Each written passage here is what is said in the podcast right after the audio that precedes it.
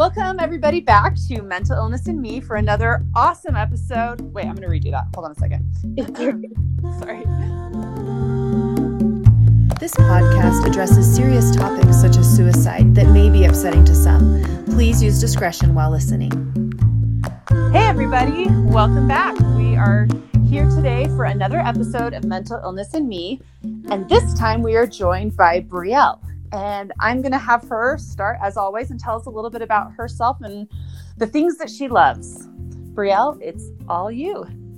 Hey, um, I'm Brielle, and I'm 27. I grew up in Springville, Utah. I went to BYU um, and I majored in chemistry. Uh, and I worked as a chemist for a little bit, and then I decided I wanted to become a doula. So I'm a birth and postpartum doula, and I actually coach. It's kind of like a birth coach. So I um, help guide people through the process of uh, having a baby and labor and immediate postpartum afterwards. And I love that. I love anything birth related. Um, I also love spelunking or caving and ballroom dancing, reading books. What's the difference between a midwife and a doula? So, a midwife does all the medical things. A midwife is similar to a doctor being the care provider. Uh-huh. Um, and a doula does nothing medical. So we're not allowed to do blood pressure, temperature, you know, any of those things. We can't give medical advice because we're not trained to do so. And and we don't do like um, the vaginal vaginal exams to see, you know, how dilated people are. We don't do any of that. We're only there for informational, physical, and emotional support during the whole process, like during pregnancy, if people need information. Wow delivery. So I actually go if as a birth doula, I go to the hospital or birth center with you, or if you're doing a home birth, I go come to your home and um, support you however you need it. Sometimes it's coaching the husbands or partners, figuring out how they can be more involved in the labor and delivery process, uh, teaching them different positions that can be useful, different comfort measures, coping mechanisms to have the partner be more involved. The baby blues is very common in the first two weeks. About 80% of women have baby blues. You know, be crying all the time, angry, upset. You have no re- no reason for it that you perceive, or it's just your hormones trying to regulate. But after that, they actually in the trainings, and I've also done a postpartum doula training as well. And so I'm trained to watch for certain signs and symptoms so that I can help refer them to a provider. Because some people don't feel comfortable bringing it up to their doctor or sometimes their doctor or provider kind of blows it off like oh you're fine. It's just the baby blues. You're fine. And but even though they're three months postpartum they're like hey i'm not doing okay. And they're like well you'll get used to it. It's fine you know uh-huh. Well that's cool i think that might be something that even for those who don't go the midwife or doula route it would be really cool to have uh, resources sooner than you know, six weeks at the first checkup for the mom. Mm-hmm. Yeah. And even as a postpartum doula, you don't have to, it's not this massive thing. It's just, you know, you book a couple hours and I come to your house and help with, you know, caring for the baby if you need to take a nap or if you need to take a shower because some babies won't let you put them down and helping teach you comfort measures for the baby and soothing techniques for a newborn, basic bottle feeding questions. I know if there's other problems, I know the resources to refer you out to. If you have questions and need someone, postpartum doulas are fantastic. Tell me a little bit about your own uh, experiences with mental illness and maybe give us a little bit of a history of when it started for you. So, I was first diagnosed with depression in early 2013. I was in college uh, at BYU, and I had a friend that was saying, "Hey, you know," and I knew she had depression, and she said, "Hey, I I really think you should go see a therapist." And I was like, "No, I'm fine. I'm just it's I'm just stressed." And she said, "Yeah, I know you're stressed, but I think it's more than that." Um, and I finally listened to her. She's like, just take this little survey. I was like, fine, whatever. If it'll make you stop bugging me, I'll take this survey. And at the end of the survey, they're like, we very highly encourage you to call and set up an appointment. And I was like, oh. What were the signs and things that she was seeing in you that made her recommend this survey to you? Well, so she was seeing that, you know, I kept saying that I was having a hard time and kept saying, you know, I just thought it was because I was stressed because I had a hard major. Um, chemistry is pretty difficult. And she said, well, it's, you're not just stressed, you know, you're, you're not sleeping super well, you're exhausted all the time. Um, you're pretty, you have a pretty sad outlook on a lot of things. And for her, it's just because she had depression, she knows it's kind of it's interesting um you can see it in other people's eyes. I can see it in other people now that i know. And so she could see that something was off and she could tell that there were things that i wasn't sharing. And so she just kind of gently encouraged me to go get help and i'm glad i did it was interesting at first and they didn't really recommend i mean I didn't love my first therapist, but I didn't know that you could switch. so, right. And that's, I guess, one thing that I would recommend to anyone is, you know, go to a couple appointments. If you're just not vibing with that therapist or you don't feel like it's helpful at all, switch therapists. After a while, I finally had a I had a therapist there that said, "You really probably need to be on medication."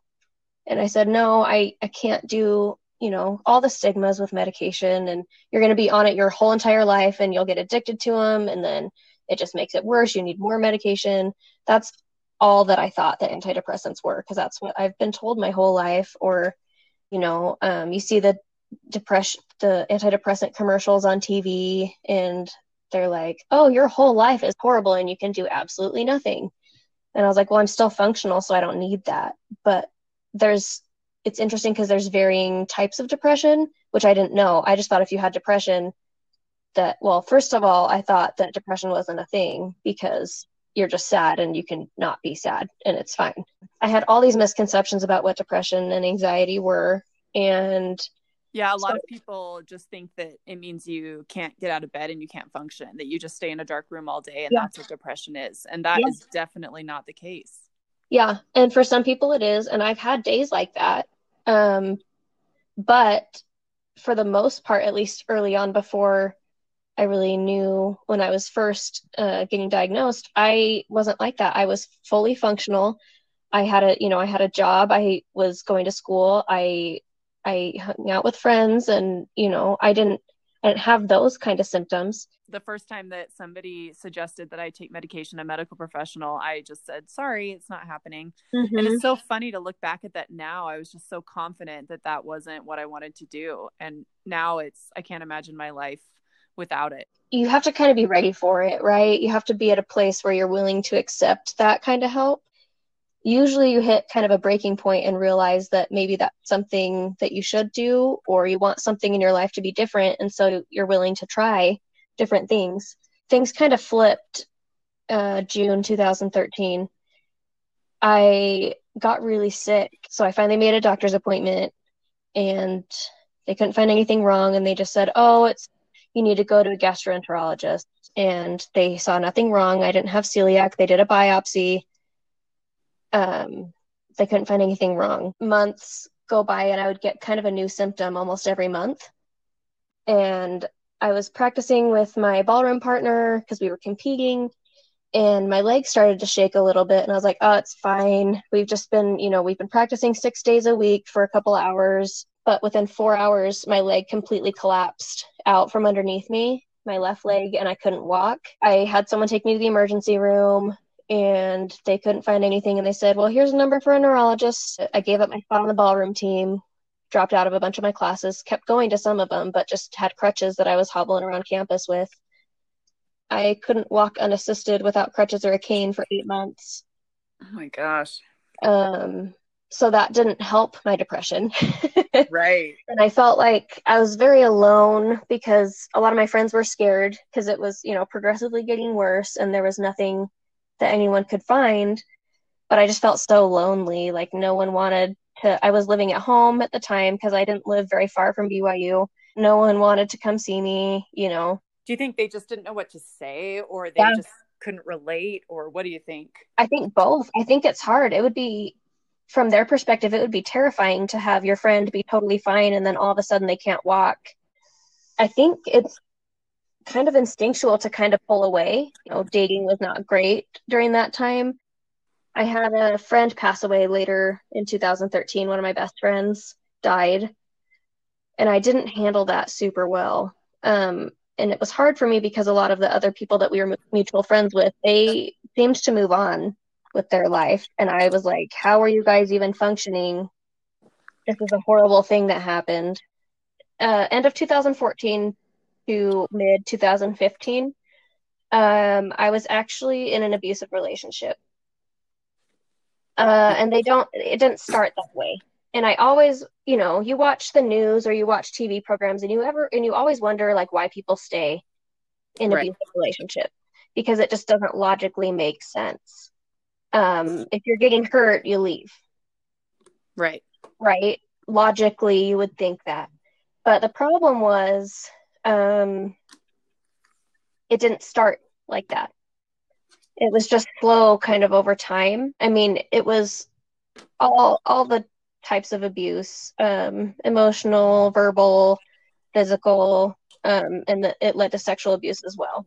He had me convinced I was crazy and that I was being too sensitive and right all, all these different things. And because I was sick at the time, you know, he kept telling me, "Oh, you know, you're so lucky that you're with me because no one else would put up with your illness and it was someone i trusted and so i started to believe him on like yeah i really am lucky. Oh you're right. I am being a little bit crazy right now. Oh it's probably my medicine you know because i switched medication so i'm sorry like it's my fault you know. Yeah and i think that happens a lot with people who suffer from mental illness is they begin to doubt themselves a little bit because they know that their brain can sometimes be irrational and mm-hmm. they know that there's an imbalance there and so they think well maybe maybe this is just in my head and that's a really scary thing yeah and i i mean i had depression and anxiety so i was like yeah that could be a thing and i was trying all these different medications and so yeah maybe i was just being crazy because i was going through withdrawals the the other problem was no one else saw it ever.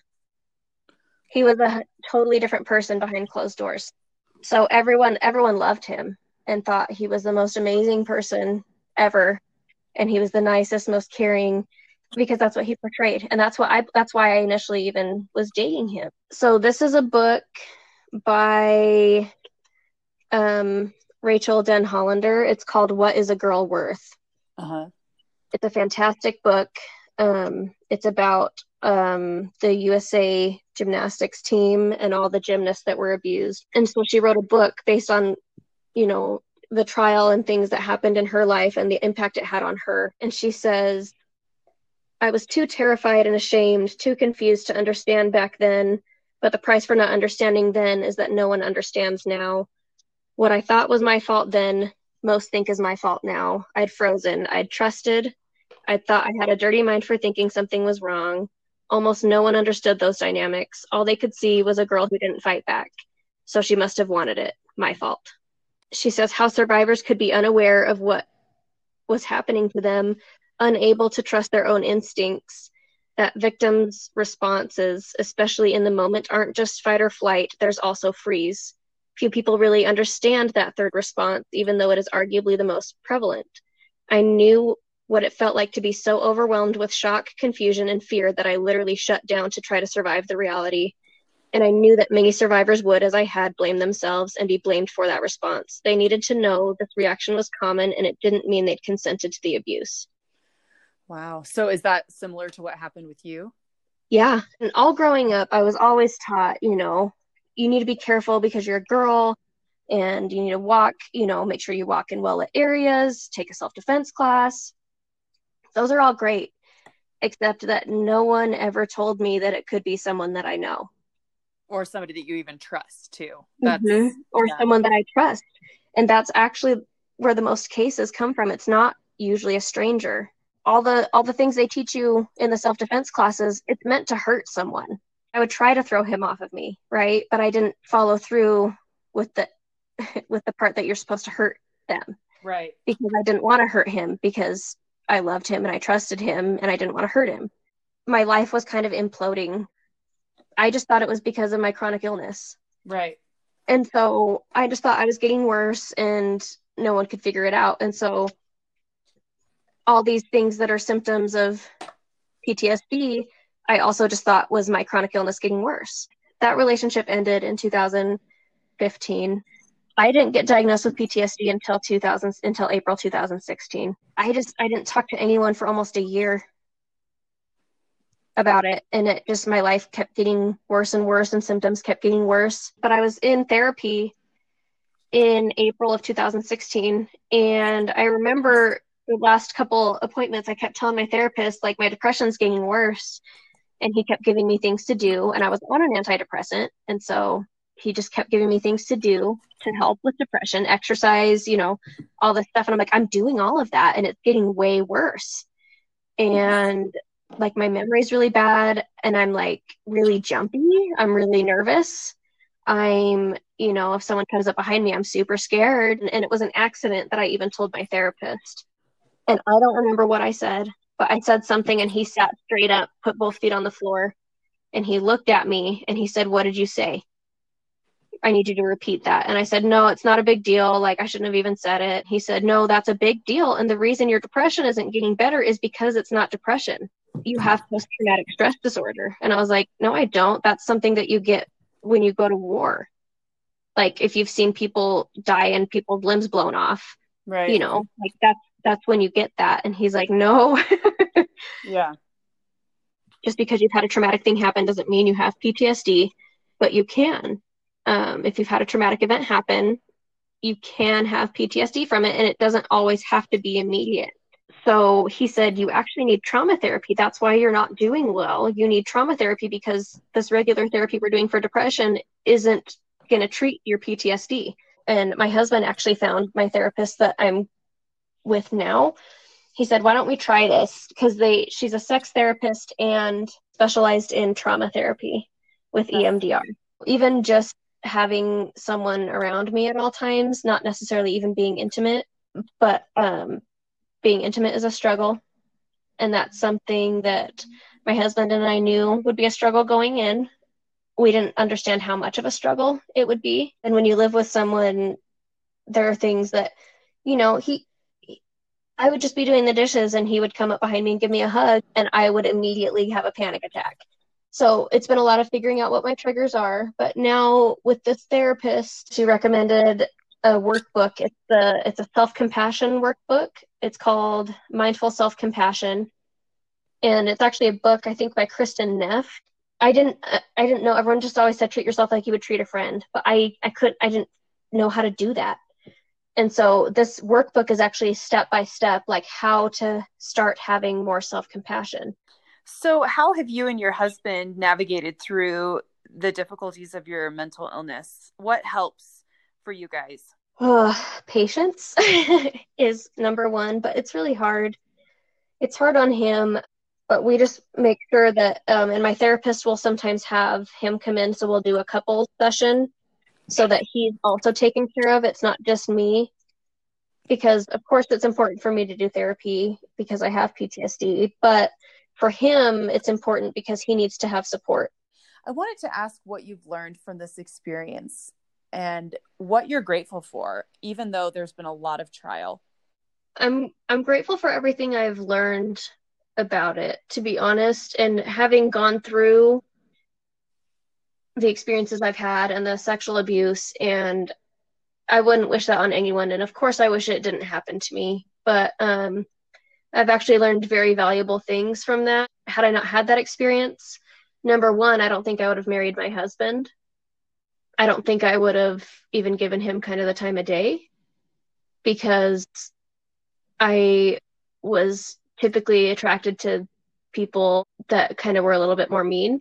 That's really interesting that that experience kind of helped alter in your mind what was a good companion and helped you to find one that was really supportive. That's awesome. It did. I didn't realize, I mean, and you know, I thought that I had a better understanding of what relationships were, but I mean, the media and movies don't do us a great service.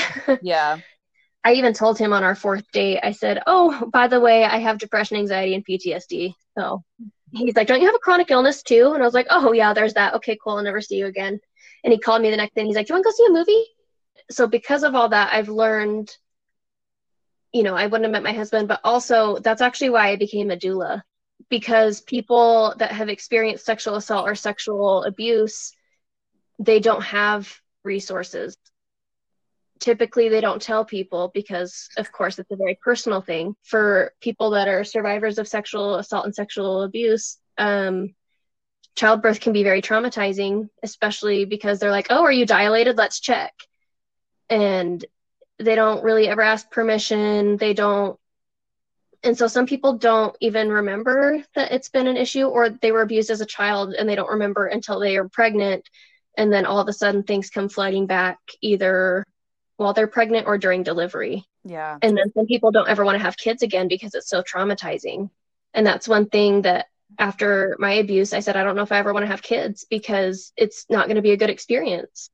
I'm a lot better now than I have been in years. I still have some flare ups, but it's because I haven't completely finished the trauma therapy. I've actually reprocessed quite a few of my memories. They don't bother me anymore.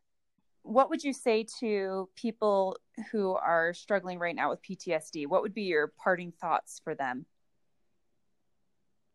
Uh, you're not crazy.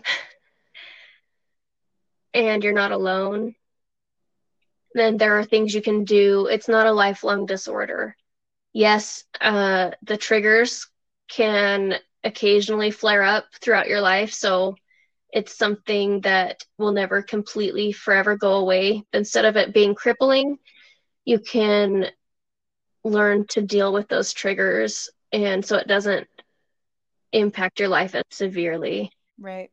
And so there's there's a lot of resources and i would suggest looking into those or reaching out to a therapist that knows what the resources are and then just have someone you can talk to just someone safe to talk to and to say look this is hard for me right now and just to be patient with yourself and to be kind Special thanks to Daniel Sowards for the audio editing, to Carrie Randall for the graphic art, and to Shiny Head Productions for the original music.